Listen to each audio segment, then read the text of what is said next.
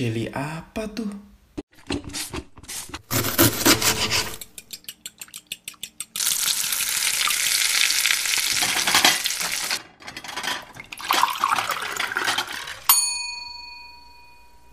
Balik lagi di podcast yang membahas segala hal tentang makanan di mana lagi kalau bukan di Secret Recipe.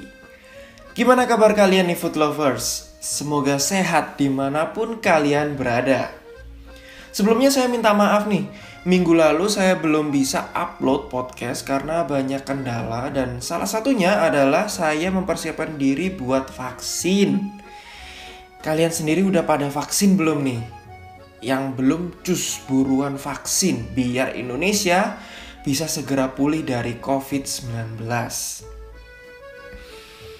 Anyway, di minggu sebelumnya saya sempat buka kuesioner uh, di Instagram story saya untuk topik bahasan podcast kita. Salah satunya yang menarik adalah dari Gabriela Yolanda katanya gelatin dong. Bukan jilatin ya, bukan gelatin, gelatin, bukan jilatin. Jangan salah kaprah nih food lovers. Saya sempat membahas sedikit tentang gelatin di episode 7 tentang dessert itu haram. Ya, belum yang belum dengerin bisa nih dengerin di episode 7 tentang dessert haram.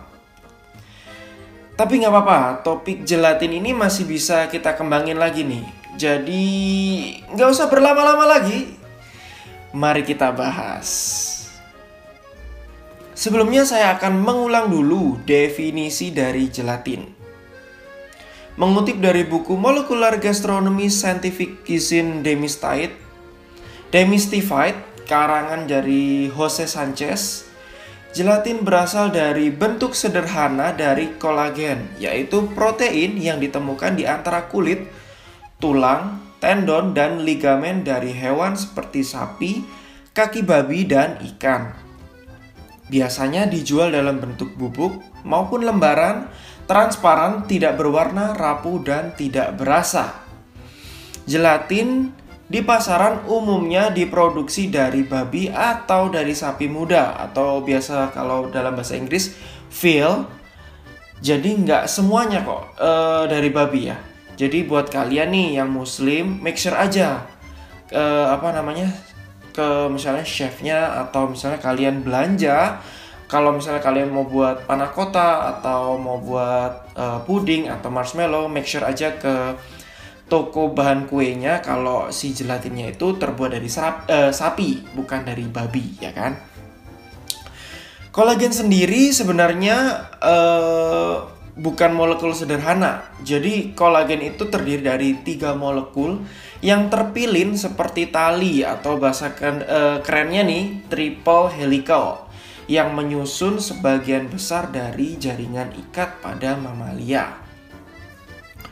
Kolagen sendiri sebenarnya tidak bisa kita cerna atau kita konsumsi sebelum diproses. Nah, prosesnya itu sendiri dengan pemanasan. Jadi dengan pemanasan si triple helical tadi bisa terurai sehingga bisa menjadi gelatin yang bisa kita konsumsi. Pemanasan kolagen e, dimulai e, di atas suhu 70 derajat Celcius. Nah, kalau misalnya kalian nih pengen tahu kolagen itu seperti apa, nah kalian bisa lihat tuh di uh, apa namanya bagian tulang lunak dari hewan. Nah, tulang lunak itu adalah bagian dari kolagen atau uh, kalau misalnya di bagian daging itu ada namanya bagian yang keras itu namanya connective tissue. Biasanya uh, bisa kalian temukan pada bagian daging seperti bagian kisi. Kisi atau biasanya ada kisi kembang. Nah, kisi kembang itu biasanya ada bagian yang kayak transparan uh, kenyal itu kalau misalnya kalian masaknya nggak lama itu keras nah connective tissue itulah atau uh, apa namanya connective tissue itu terdiri dari kolagen. Nah, kolagen itu sendiri kalau di breakdown bisa menjadi gelatin yang bisa konsum uh, bisa kita konsumsi atau bisa kita olah menjadi produk-produk seperti dessert dan lain sebagainya. Oke, Cara penggunaan gelatin sendiri yaitu dengan di blooming dulu atau diaktifkan dahulu dengan cara direndam dalam air dingin. Kenapa harus air dingin? Karena gelatin akan mudah larut jika direndam di air hangat atau air panas. Gelatin sendiri itu juga biasanya tidak dipanaskan di atas 50 derajat Celcius dan terkena asid yang keras karena pemanasan yang terlalu atau asid yang keras akan menghilangkan kemampuan si gelatin untuk mengikat dan mensetkan produk kita. Oh ya, beberapa buah juga nggak bisa dipakai bersamaan dengan gelatin seperti nanas, fig atau buah ara, kiwi, jambu biji, dan jahe karena Buah-buah tersebut memiliki enzim yang dapat menguraikan protein, sehingga gelatin tidak bisa aktif. Mencampurkan gula yang terlalu banyak juga akan menghambat proses jellification. Jadi, semakin banyak gula yang dicampurkan ke dalam gelatin, maka hasil gelnya juga akan semakin soft atau lembut. Nggak bisa terlalu firm. Perbandingan gelatin yang bubuk uh, dengan yang lembaran adalah satu sendok makan gelatin bubuk sama dengan 4 lembar gelatin. Nah, istimewanya gelatin ini mudah mencair pada body temperature kita.